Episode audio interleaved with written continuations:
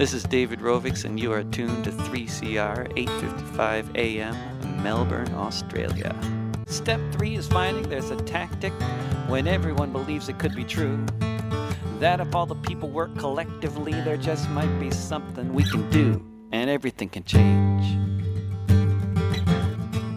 Welcome to the Climate Action Show. My name is Vivian Langford, and salut Babette. We would like to pay our respects to the Wurundjeri people of the Kulin Nation, from whose land we are broadcasting at Radio 3CR, and the Gadigal people of the Eora Nation, where we can be heard at Radio Skid Row. Today takes us all over the country to find out who is financing the expansion of coal, oil and gas in this country and how they can be stopped. We start at the Wangan and Jagalingou country up in Queensland, where over 100 financial institutions have been frightened off from Adani's catastrophe-fueling coal mine. And then to the Australian Financial Review Summit, where 350.org, Lock the Gate and Extinction Rebellion had an early morning event outside the Hilton in Sydney. Julian Vincent was inside addressing the bankers, and outside a young boy, Chris Black, told us how he had appealed to the head of National Australia Bank to stop funding coal, oil and gas projects. The headline all over the country was, "Teen Cyclone Survivor Confronts Bank Boss." But I was the only radio person there, so you listeners are the lucky ones. My main interview is with Julian Vincent, who is the winner of the 2022 Goldman Environment Prize. It honours grassroots heroes around the world, and previous Australian winners have been Bob Brown and Wendy Bowman. You will hear Julian, accompanied by Pablo Brait, telling the story of Market Forces and how they are unleashing the power that we have to stop the financing of fossil fuels. Shareholder action and divestment are ways to damage the reputation of the companies and banks that are damaging whole ecosystems, as well as ruining the future for all of us. In Britain, they had a money rebellion.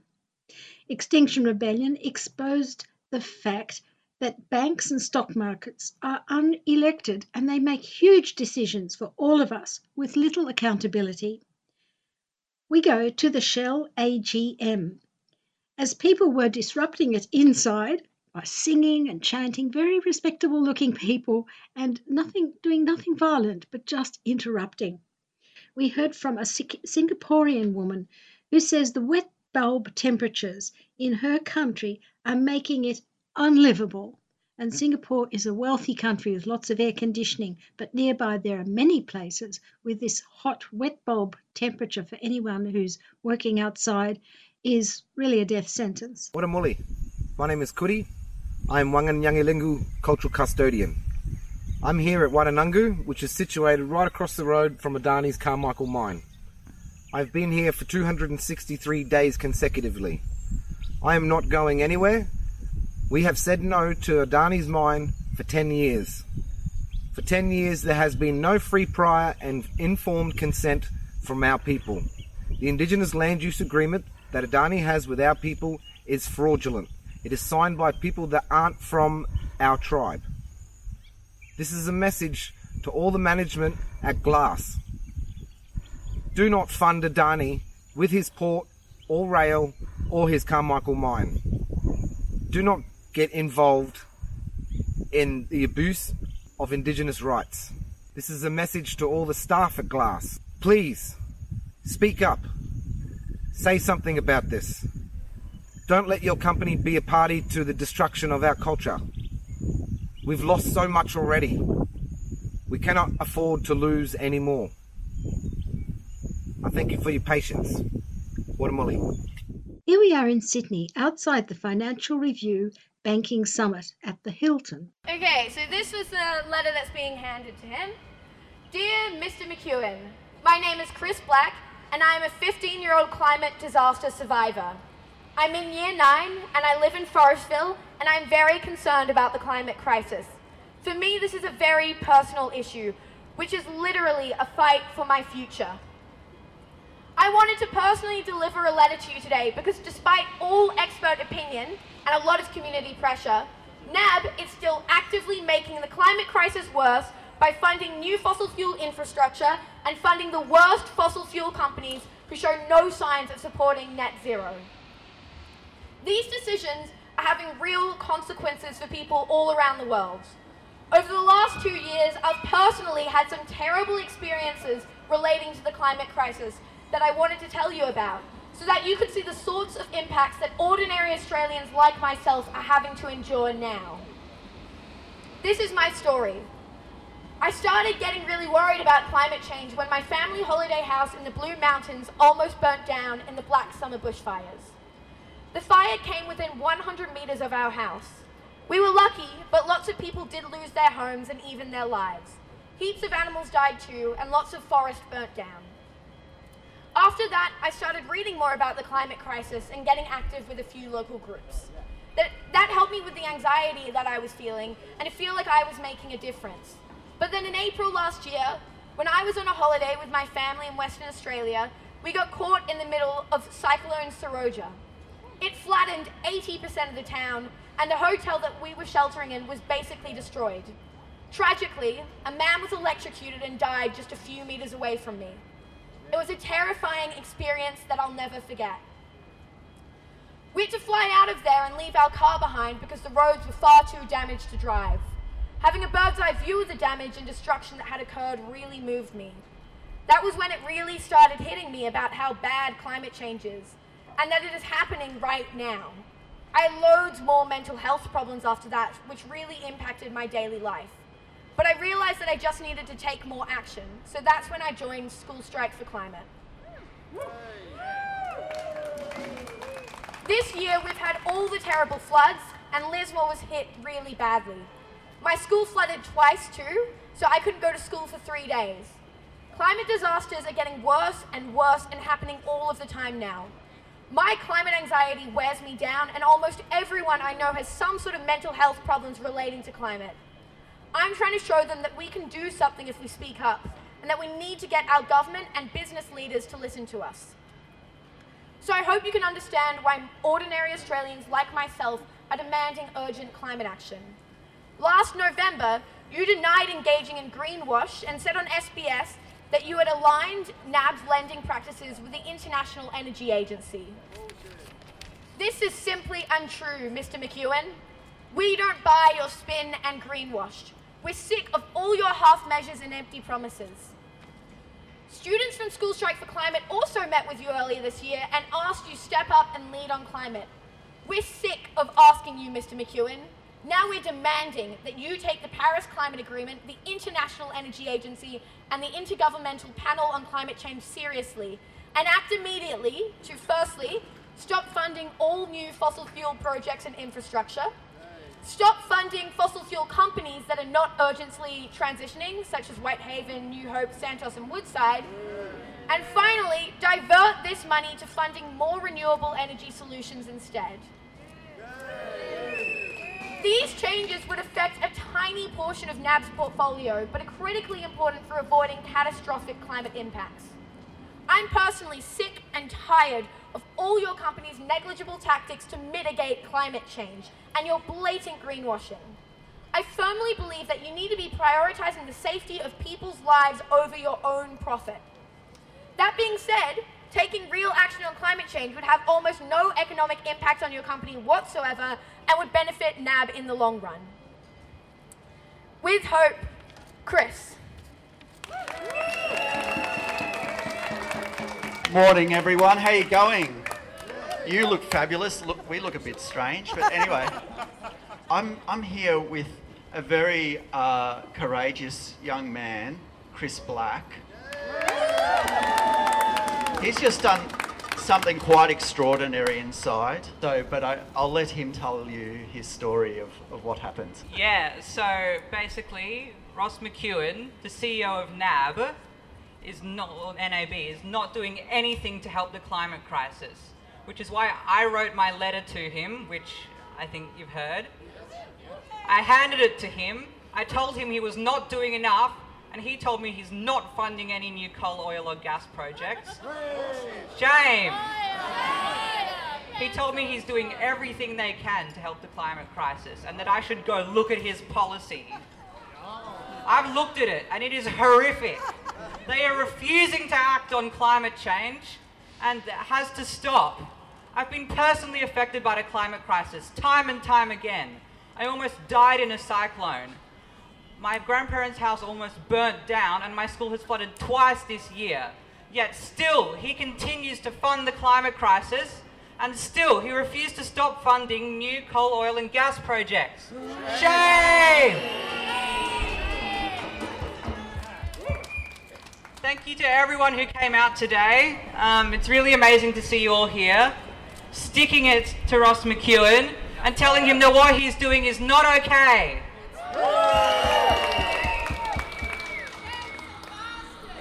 Yeah! Give it up for Chris. He actually, Ross McEwan was being interviewed, like they were sitting on a couple of chairs, and Chris just stood up and he's like, "Excuse me, Mr. McEwan," and he just walked up and started just like talking at him and there's security coming up and then everyone's like, "Oh my God, what's going on?" And then they ended up giving him a microphone. And he like, yeah, it was quite something. So it was being live streamed on afr.com as well. So I think we might have created an interesting little incident and it'll be interesting to see when we go back inside at morning tea time whether Mr. McEwan has anything to say in response to Chris and his letter. Anyway, one more time, get up for Chris, he's a champion. Rory Phillips is a young boy from the Snowy Mountains. His song, The Truth, was a finalist in the Environmental Music Prize.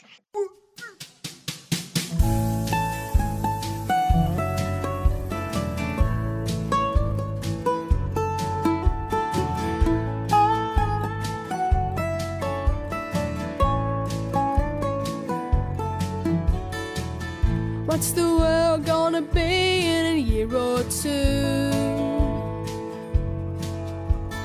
What's it gonna be like for me and you?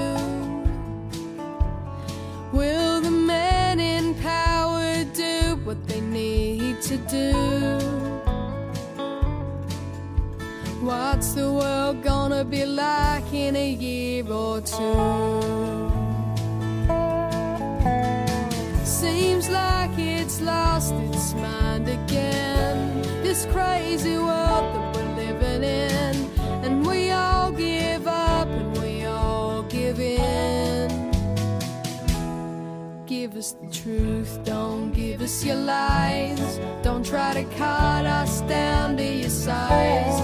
People are real, we all feel the pain when you lie to us again and again.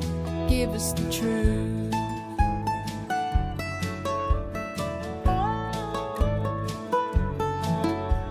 What's the world gonna be like in 20 years? Will we unite to save it before it all disappears? And the men at the top cry their crocodile tears. What's the world gonna be like in 20 years? Seems like it's lost its mind again, this crazy world that we're living in, and we all give up and we all give in. Give us the truth, don't give us your lies, don't try to cut us down to your size. People are real, we all feel the pain when you lie to us again and again. Give us the truth.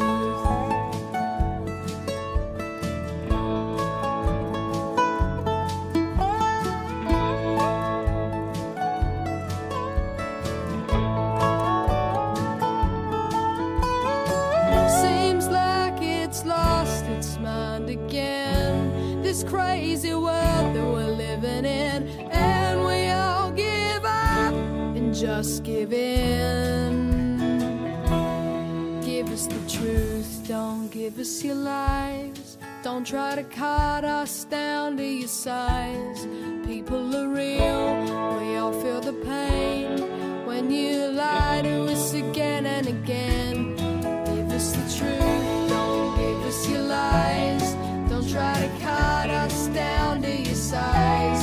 People are real, we all feel the pain when you lie to us again and again. Give us the truth.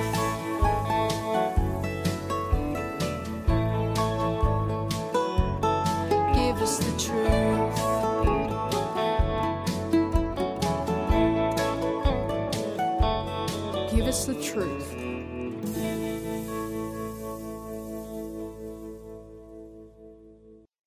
Today we're talking big money, trillions still flowing from banks and investors into the new oil, gas and coal projects. A special honour today is to Julian Vincent, who received the Goldman Environmental Prize just last week. I remember when he started Market Forces at Friends of the Earth in Melbourne. He had a new approach to climate action. The last time we interviewed Julian, it was about the sort of direct action he did with Greenpeace. He'd climbed up a chimney with other people and locked onto a coal-fired power plant in Italy. And now I want him to tell us the story of how he decided to disarm the fossil fuel industry where it really hurts. So welcome, Julian, and congratulations for winning the Goldman Prize. Thanks so much, Vivian. That is lovely of you to say so. Well, how does it feel to be noticed globally in this way? From those humble beginnings in a corner of Friends of the Earth, you know, really, it's great. I think we've known for a while we've been noticed because, you know, the award is a wonderful thing. Definitely, it's an incredible honour, but we've been winning campaigns and we've been putting fossil fuel companies and their financiers on the back foot and to force them to rethink their strategies for many years now. And it's because we've been able to build up a great team full of incredible campaigners who have an incredible focus on this mission we have, which is to just drive finance out of fossil fuels as quickly as we possibly can. And we're just getting more and more momentum as each year, month, week goes on in that regard. So no, we've been noticed. I think probably the fossil fuel industry and the government noticed us pretty early on. We've had a couple of run-ins with them over the years. So hopefully what the award does is simply just acknowledge that it's not just the work that Market Forces has done. It's the fact that campaigns on finance, on financial institutions trying to drain that pool of money available for the fossil fuel industry have been wildly successful. And it's a proven model. And so that's the best news, because they're genuinely people-powered campaigns. They're campaigns that have been fought and won because people have decided to use their money as a force for good and speak up and demand action from finance. And so now we just need to scale this model up, because we've got a huge amount of catching up to do when it comes to aligning the pace of change with what the climate science requires. Yeah, and I like the idea that there's many prongs to the attack. And another person who won the Goldman Prize was in Nigeria, and he's a lawyer, and they did a court-based attack on the Shell oil in Nigeria, which has caused huge environmental damage as well as the climate damage of the oil. I think listeners would be really heartened to hear the story of how you started small and then with your team created this agency that makes governments and businesses tremble. It started with the idea. So about 10 years ago, I was still working at Greenpeace and I was starting to win campaigns there by intervening in the sources of finance to fossil fuel projects. You'll remember probably the last coal power plant proposed in Australia was the HRL coal power plant in Victoria, which was ultimately stopped with a campaign that Greenpeace and Environment Victoria and Friends of the Earth through Quick Coal did a huge amount of work on.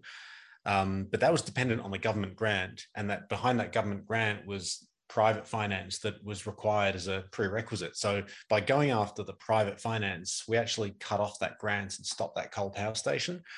And that just put the idea in my head, well, why aren't we focusing on finance and investment day in, day out? And so I just had this idea of creating something that would elevate the role of banks, insurers, super funds, you know, the sources of finance, and give people information on what the custodians of their money were doing with it, and then give people things that they could do, like actions they could take to use the agency that they've got as a member of that financial institution. And so it was really just getting information synthesized and put together in a format that people could understand and appreciate and engage with. And it was a good idea. And I know it was a good idea because it took off and it grew, and people were attracted to it, and we started to get success, and we've just followed our noses since there. And people like Pablo and others have joined the team, and we've now got this great group of people just hitting the fossil fuel industry, as you say, where it hurts, in the places that matter most. Yeah. Well, at the end, we'll sort of make a pitch to listeners how they can join up, and your website is full of information. If people just want to find out where their bank or super company is invested, they can find that out on your website. So we'll talk about that at the end. But as you mentioned, Pablo is with us, and he's part of Market Forces team, and he's a much-loved community organiser, I think, and I know him from the Beyond Zero Emissions days. And Pablo, tell us how Market Forces gives community members an effective tool to stop us banking on climate chaos. You've been a climate conscious person for a really long time. How do you team this up with how people who don't like marching down the street with banners and, you know, taking direct action and locking themselves onto things, but people can do quite a lot, and you've encouraged people to think that. Yeah, I mean, there's lots of different ways that, you know, people can get involved with the climate movement and push things in the right direction. I mean, at Market Forces, you know, we start with that information that you mentioned before. So we start by gathering up the institutions, the way they support these fossil fuel companies and the fossil fuel projects, and we make that information public. And so, you know, anyone can look up their bank and see how much they're lending to fossil fuels. They can look up their superannuation fund. And it starts with that information and with that knowledge. And then we help then people build on that through running campaigns, bringing people together, taking action collectively rather than just individually, making sure that gets noticed by the institutions, ideally by the media as well, and increase the pressure from there. We also look at the different levers that a company would be influenced by. So there is the customers and the brand, there's shareholders, you know, there's a whole range of stakeholders that companies are accountable to. And so we look to mobilize those stakeholders and get them to pressure the banks or investors, insurers to cut ties with fossil fuels. Well, when you're talking to people in the community who are a bit averse to dangerous climate action, what do you tell them about the successes of it? Because I think there's an appeal to a lot of people, perhaps older people or people who've got a lot of money, but, you know, just don't want to go out there and do something risky. What do you mean by dangerous climate action? Dangerous climate action is doing nothing. Yes. Dangerous climate action is when people don't use the power that they've got, especially in a country like Australia where we're brimming with freedom and opportunity to speak up and to speak out. You know, some of the other Goldman Prize recipients, for instance, are operating in circumstances where they are putting their lives on the line just by speaking out. And so people should take whatever opportunities in front of them to make a difference, because we need all hands on deck here.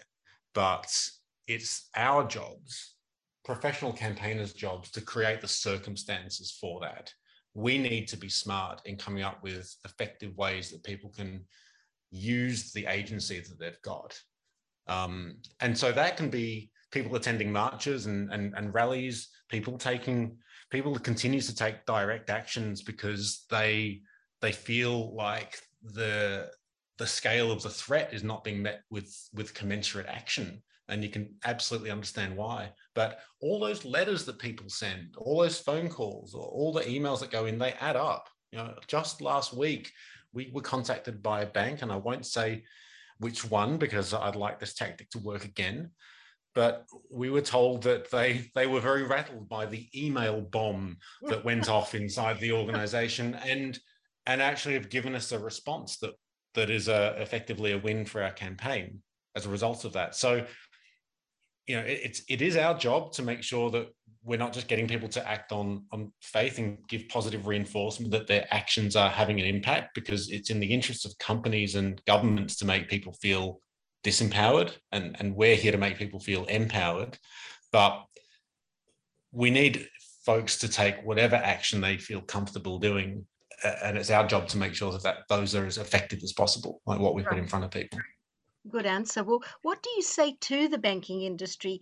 I was outside the Financial Review Summit the other day, and a young boy went in, and then he came out and told us, the crowd outside, about he'd spoken to the NAB bank person. They even gave him a microphone. There's a boy in short pants, like 14-year-old schoolboy. And he said, they gave me the microphone and it was live streamed to the AFR audience. And so it was sort of a disruptive thing. And he just told a very honest story about how he'd been through floods, fires, and a cyclone.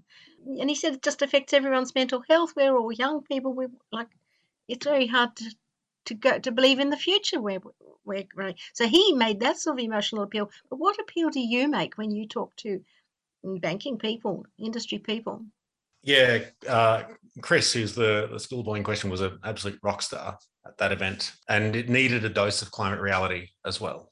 Because also, I mean, Chris's story is quite incredible because he's so young and has had that incredibly direct visceral experience of climate change. But let's not forget, like, there are now millions of people who have had firsthand experience of climate impacts just in the last few years. And these stories are numerous, and they will come back to bite the industries that are driving the problem. What do we say to banks? We tell them what we want, and we tell them why we want it. And what we want is for them to stop financing the expansion of the fossil fuel industry. And we want them to phase out exposure to these sectors in a time frame that is Paris aligned. It's pretty reasonable stuff. But then it's less about what we want, because they know what we want. Like, we've been telling them for years what we want. They shouldn't have any doubt in their mind. And if they do have any doubt, they should probably go and find another job. But what matters is how much we can influence that.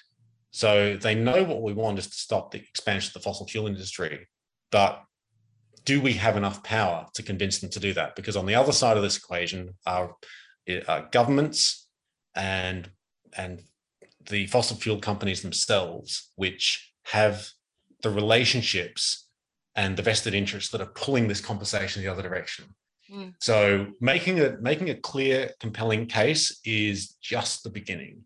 And we need to back that up with power and influence, and it just all comes back to the people power, people using the power they've got as shareholders, as super fund members, as bank customers, or just people who want to hold banks and other investors as accountable as governments. Yeah. Well, so it's like, great. Sometimes I've been in meetings where the response from banks has been, yeah, great policies, mate, come back with some power.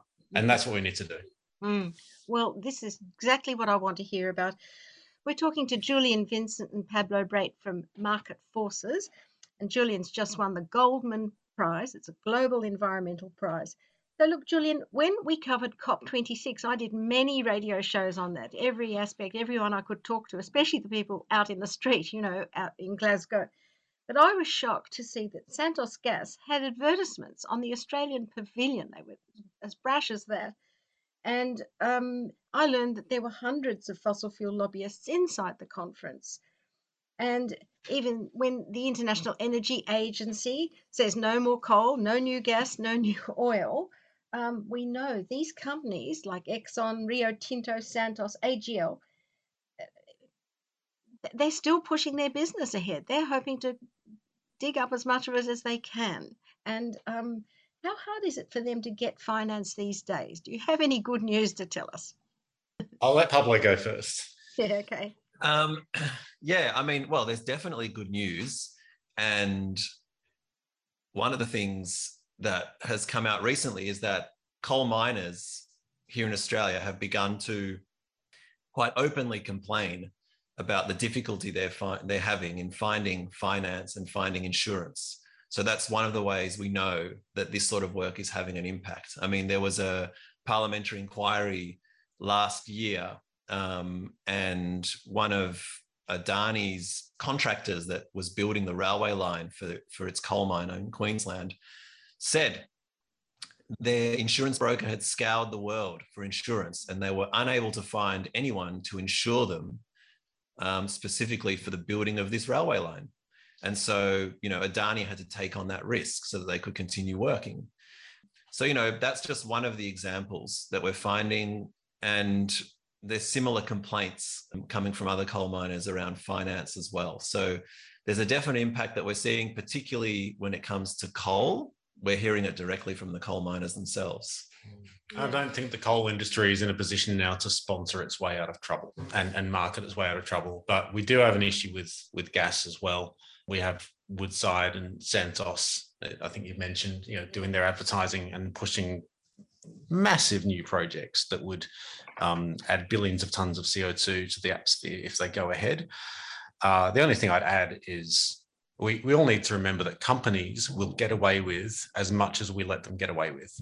It's just a question we need to ask as a society, you know, how much we're willing to let these companies get away with it, because we can choose to require the likes of Santos and Woodside to stop expanding and going the other direction. But we just need to get as many people involved in campaigns like this as possible. Yeah. Well, look, this takes us to the Ukraine. I think the global world is moving along. Let's see what you think about this. In France, they've got a new Minister for Energy Transition. And I love that name because it's so much better than Minister for Climate Change. So she will be in the hot seat now because of the war in Ukraine. It's forcing Europe to accelerate the shift to energy efficiency and clean energy. But they'll also be taking more gas from non-Russian sources. So what does this mean for Australian gas producers and their bankers? Do you think this is going to make all this effort pushed down the line for another decade because the gas will be so much in demand? No, but that's what the gas industry wants, for sure. But let's put a clear dividing line between an immediate short-term need for countries that have committed their infrastructure to gas to find alternative sources other than Russia. Let's put a line between that and building an entire new generation of infrastructure that won't even come online, if it goes ahead at all, till the second part of this decade, that would then lock in these and other countries to even more imported fuels, which I don't know why, if you're a country that is importing coal and gas at this point, you would be in any way excited about entrenching yourself into these fuel types. You're paying through the nose already. We're paying through climate impacts. We're paying through local displacement of communities when we build more fossil fuel infrastructure. And now we're also paying, as we see through this conflict and the invasion of Ukraine, we can get short-term price spikes as well that will just ruin the public purse of countries that are dependent on these imports. Yeah, it might be a nice little short-term windfall for companies that are selling oil and gas and coal at this point. That is a very different proposition to building a whole wave of new projects. And any country that is currently dependent on imported coal and imported oil, imported gas, should be looking to get themselves off of those fuels as fast as possible. So I think what we're going to see is an acceleration of this transition out of gas over the medium term, even though in the year 2022, yeah, there's absolutely disruption and some of the industries are going to take advantage of that in the short term. But the idea of locking in more infrastructure is nuts. And the IEA has said that. Fatih Birol, who is the executive director, of the IEA, has said we can't let action on climate change be yet another casualty of the invasion of Ukraine. And that's coming from the head of the IEA. Yeah. Pablo, you've been part of Market Forces for quite a long time. Would you like to tell Julian, from the general public who you meet and everyone, why it's so good that this Market Forces came into being and that now he's been rewarded by this international honour? And just talk about yourselves a little bit, because truly I think with finance, I haven't got a clue. And I really wonder if I'm asking the right questions. But would you just talk to him, you know. I feel like probably you need to hold my hand. No, I mean, look, I feel like, you know, we play a really critical role because in the past, the focus of the climate movement has been almost exclusively on government policy. And, you know, that focus is absolutely still required, but the, you know, having a group, and there are other groups also working on finance as well. It's not just Market Forces, but like having, you know, a group that's dedicated to finance, to the finance sector, on the job every day of the week, pushing that side of things gives us another avenue to accelerate the transition out of fossil fuels. And so I think it's a critical role, especially with how powerful the finance sector is, you know, in a global capitalist system. You know, their decisions are really impactful. They also have a lot of influence on government policy as well. And so it's just really critical that this flow of money that is continuing to prop up the coal, oil and gas sector, including companies building new coal, oil and gas projects, that tap is turned off. It adds a lot of strength to the climate movement more broadly, that we can run campaigns focused on things outside of government policy and hit fossil fuel companies in the hip pocket. And that thing that Julian said about getting more power, how can we get more power? All of us, all the groups, but yours especially. Well, I mean, it's about being organised and working well together with lots of people and recruiting more people to our cause and to our movement and to our groups. I think people need to understand the power is already there. It's about using more of what is there. It's in the interest of governments and especially fossil fuel companies to make people feel small and disempowered. And we're trying to push back against, and we successfully push back against that. We win every time. So getting more power is great, but I think we're not even scratching the surface of the power that actually exists in the community. No. So it's more people getting involved and us continuing to do a good job of channeling that power effectively. Well, I felt in the last election, the Teal people, they had, where I live, there were meetings all through COVID, you know, in pubs and just surveys and meetings, and it was lovely to meet the people I've lived with for 40 years, you know, new people, and all coming in with this kind of climate consciousness as well as a lot more human rights consciousness, and to know that they live in this area. I've never even seen them before, and that was just strategy and organising. It was organised, and then some of the Teal, you know, a lot of Teal got through, and the kitchen cabinet idea seem to blossom. So I agree that the power is there. Groups like yours organising people to know that they've got that power is a fabulous gesture. And Viv, one other thing, I think often the finance sector in particular likes to pretend that they're, you know, the smartest guys in the room, that they're just like have this secret knowledge about how the economy works and those sorts of things. And, you know, we have discussions with the finance sector all the time. And the way that they're handling climate change, I think quite clearly demonstrates that they don't have access to any secret knowledge, and they're floundering in trying to work out how to deal with this issue. And so I think that's another thing, important thing for people to know, that their concerns about what these institutions are doing with their money are absolutely legitimate, and they should not let themselves be told by their bank or whatever that the bank knows better and, you know, knows what to do with the money, because that's just not what we've found to be the case. On that happy note, I think we should end, unless you have something more to say. I'll say one other thing. Okay. Vivian, you made your comment there about being heartened by people coming out in these Teal lectures. It's a good reminder of the fact that the vast majority of people in Australia are concerned about climate change and want to see more done. And so if you've got, you know, 80% or more people who very strongly support the notion of wanting more climate action, you'll find them in every single electorate. You'll also find them working for big companies. So you'll find them working for the banks, you'll find them working for insurance companies, you'll find them working for super funds, you'll find them even working in fossil fuel companies and companies connected to the sector. And it's about it, like we said, through the theme through this whole conversation has been empowerment. It's about empowerment of those people to have a say, to use their voice, to speak up. It's another manifestation of kind of political will. It's just getting community will there bubbling up and requiring action on all fronts. Thank you. Very good. So we've been listening to Market Forces CEO and founder Julian Vincent and Pablo Brait, part of the Market Forces team.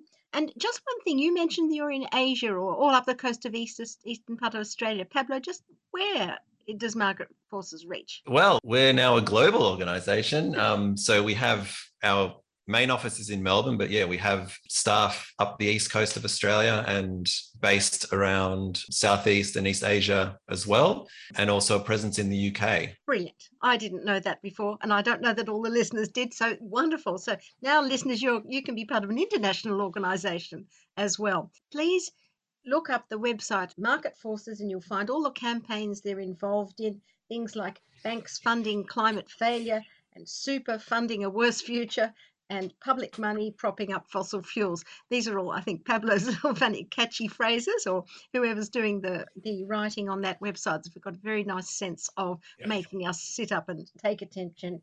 And you can get involved in Market Forces by just joining up with them or donating to their ongoing success. So thanks very much. Thank you. Thanks, Vivian. Thank you. I just want, because you won the Golden Prize, I want you to tell you that Pablo gave me a prize once when I was with BZE, and I got the Alan Jones Memorial Prize for Truth in Broadcasting. Awesome.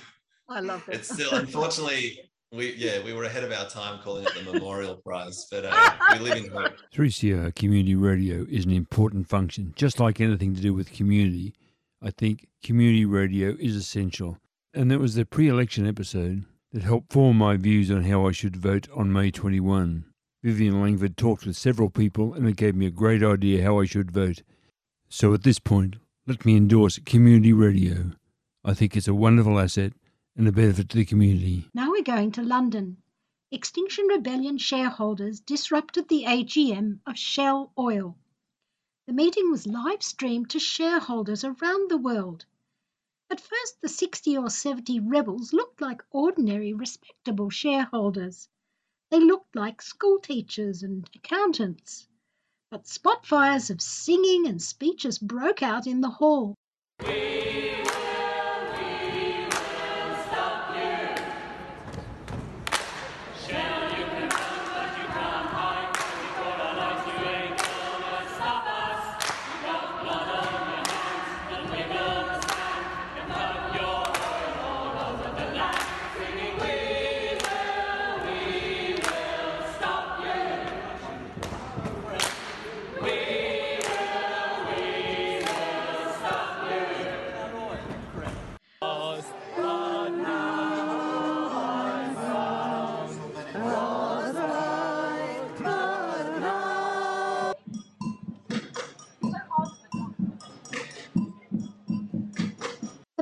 Seemed very patient. Outside, the rebel shareholders told us why Shell must be stopped. So when a police officer came towards us, and they were very polite, we asked them their name, and then we said, "Can we pray for you and your family?" So then we prayed for them and their family. And did you leave voluntarily? Were you asked to leave? Did they threaten to carry you out, or? No, what happened was we were there to disrupt the meeting and to call out the board of Shell, who are spending 90% of their capital on oil and gas and greenwashing and kidding the public on that they're actually doing a lot of investment in renewable.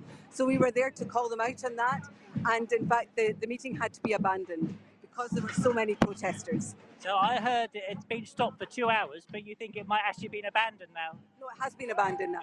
So that's the latest news. It's been abandoned. The Shell AGM has been abandoned because of nearly 2 hours of disruptive actions inside. So because there were probably about 60 of us in the room, and that really helped to have that solidarity. And then with myself and my two friends from Christian Climate Action, we stood on the chairs.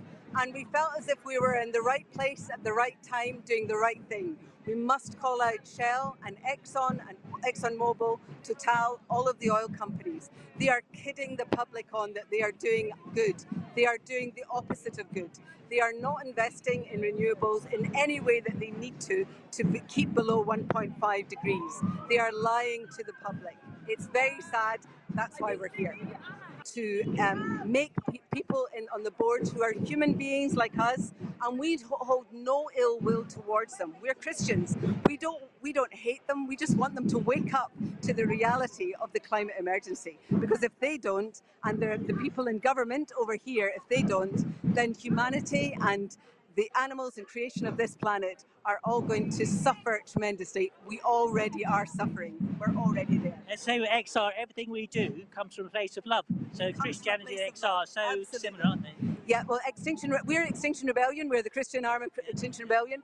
But we Christians are not, don't have the monopoly on love. There's love throughout Extinction Rebellion. Love for the people, even people we disagree with.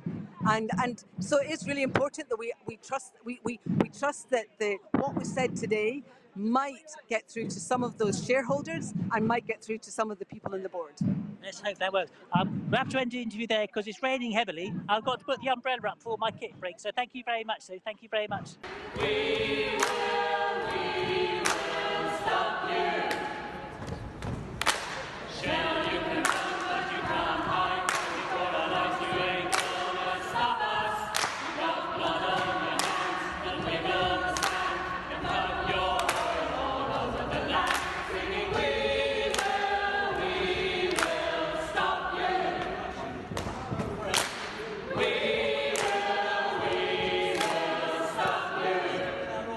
will stop you.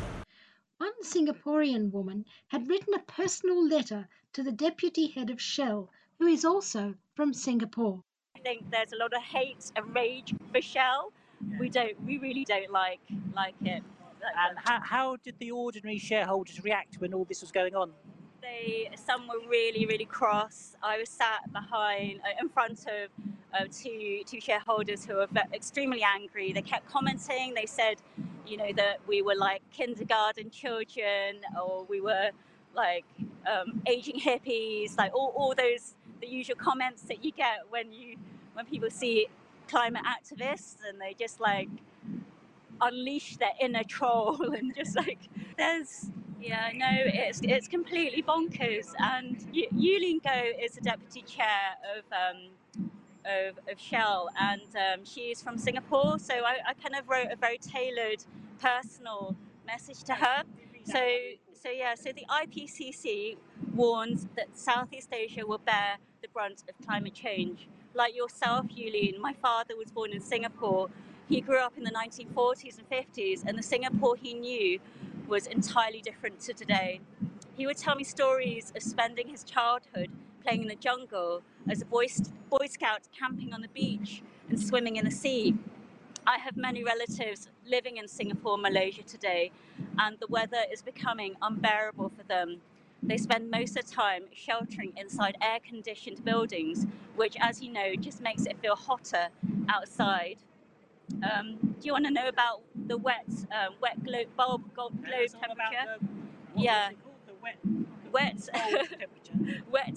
globe temperature, which is like, yeah. So with an average annual temperature of 28 degrees and an average humidity of 85%. Singapore has an average wet bulb globe temperature rating of 32. Any reading above 33 is dangerous to the human body, so you're more likely to get heat stroke. So say that bit again. Is this what at parts of the year is dangerous to live in Singapore? So say that bit again. That's really critical. So right now it's really dangerous to live in Singapore. So how are people living? Can they go out in the daytime? No, they have air-conditioned buildings. They don't ever step outside. They just have very sheltered lives. It's just too hot. Yesterday I checked the wet bulb globe temperature readings of Singapore. Because they have all these weather stations, and all 17 stations were in the black zone, with West Coast Highway having a reading of 41. Like, if 33 is like the cutoff point, but when it's dangerous and it's actually 41, that is unbelievable. It means that you cannot go out, you cannot exercise. But that's not the wet bulb temperature of 41, was it? That no, must that was the wet bulb temperature. Carry on. Yeah, I know. It's not many people know about this. I don't know why people don't talk about Southeast Asia. But okay, so though Southeast Asia is projected to warm slightly less than the global average, sea levels are rising faster than anywhere else, and shorelines are retreating in coastal areas where 450 million people live. 19 of the 25 cities most exposed to 1 meter sea level rise are in Asia, 7 in the Philippines alone. I've read about the Singapore Sea Defence Strategy. Singapore is a really rich country. They can afford to build walls and pump out water when it comes too high. There's so many other countries in Southeast Asia which are much bigger and much poorer. So places like the Philippines, Malaysia, Indonesia, they are just going to suffer really badly with the sea level rising. But perhaps the most worrying factor is food security. Eating is such an important part of Singaporean identity and culture. Like, everyone loves to eat, they love their food.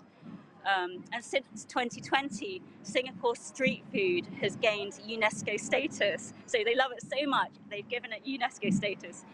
However, Singapore imports over 90% of its food, much from neighbouring countries. But what will happen when crops start to fail from heat waves and droughts and intense bouts of rain? Which are becoming more and more frequent with the rising global temperature. And we've seen the heat waves in South Asia, which has led to India to ban wheat exports. And when countries stop exporting food, it's going to hit Singapore really hard because they don't have the land to grow food. It's all imported. And I mean, I had one idea in the back of my mind was it's such a rich country that they're going to outbuy the food from poorer countries, and it's the poorer countries that are gonna starve. I mean, that's just a speculation. I don't know what's gonna happen, but that's my kind of gut feeling. So my final plea to you, Lean, is that I beg you to think of your family in Singapore and also think about Southeast Asian communities, because there are millions who cannot shelter from heat and who cannot protect their homes from flooding and who cannot eat when their crops fail. I've got 2 young children and I'm absolutely terrified for the world that they will inherit, and we need a livable planet. So I'm asking her to lead the change, because she has the power.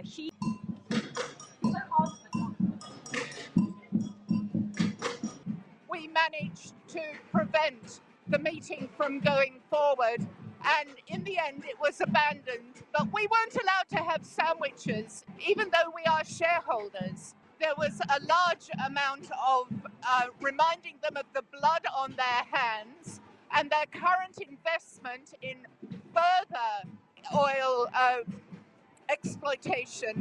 And some of them just sat there smirking or looking embarrassed.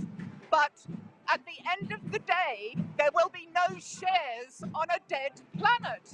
These people have lost the plot. And then when we came downstairs, recovering our bags and registering our votes, took a certain amount of time and persuasion. Morning well spent. How did it feel being in there? It must have taken a lot of courage to do that. I think it's probably scarier teaching a classroom full of 14-year-olds. So I've had a long career confronting large numbers of misguided people. And there were a couple of seriously misguided people in their shouting. But the people I feel sorriest about are the board members. These people are cleaning up a massive profit at the expense of people in the global south Do they not realise? I mean, people in Indonesia are not in a position to come to an AGM like this and say, you have ruined my life. You have had me beaten up in prison. In the case of the Agoni 9, the government, Shell had the government hang them. They were hanged, 9 of them, 26 years ago. And Shell carries right on polluting the Niger Delta. Where is the justice? We need climate justice now. Shell must have been expecting this, because I recognise a lot of the XR faces coming out, and they must have lists of names. You know, they must have known, but they wouldn't have expected anything like this, would you? This is just astonishing, isn't it? Well, I was just thinking at Standard Chartered, it was a couple of dozen people. So I think they were shocked to have 6 dozen or however many we were. But this will teach them not to try and hold AGMs for Shell in London. They are not welcome here. There's just a little bit of background noise. Yes. Yeah, well, I'm Anthony Whitehouse from Yorkshire. And I've been with XR for quite a while, doing this and that and the other. Inside, we've totally disrupted the Shell AGM, I'm afraid. Well, I'm so glad to say, to be honest, but we've made a very strong point to the board of members of Shell. And, well, what more can we say? They've heard it, but they're still 40 years on not really making the move that they need to make. There is no particular personal reason for me, apart from the fact I've got grandchildren and I am absolutely scared about the potential for destruction of our planet. So yes, it's just an ongoing struggle. We need system change. Well done for doing it and for being so committed to XR for so long. So thank you very much. Thank you. Okay, good luck. Get ready to add your support during our annual Radiothon and help keep communities strong. 3CR Radiothon Fundraiser, June 2022.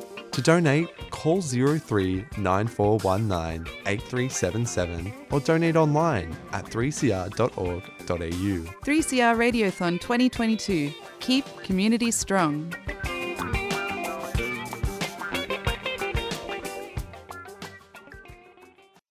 Thank you for listening to our Climate Action Show with a focus on not financing fossil fuels.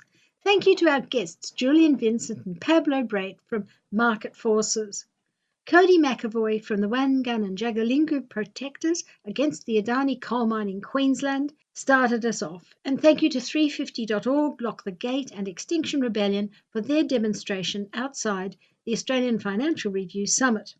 Also to Chris Black, who brought a bit of climate reality to the head of the NAB Bank Inside.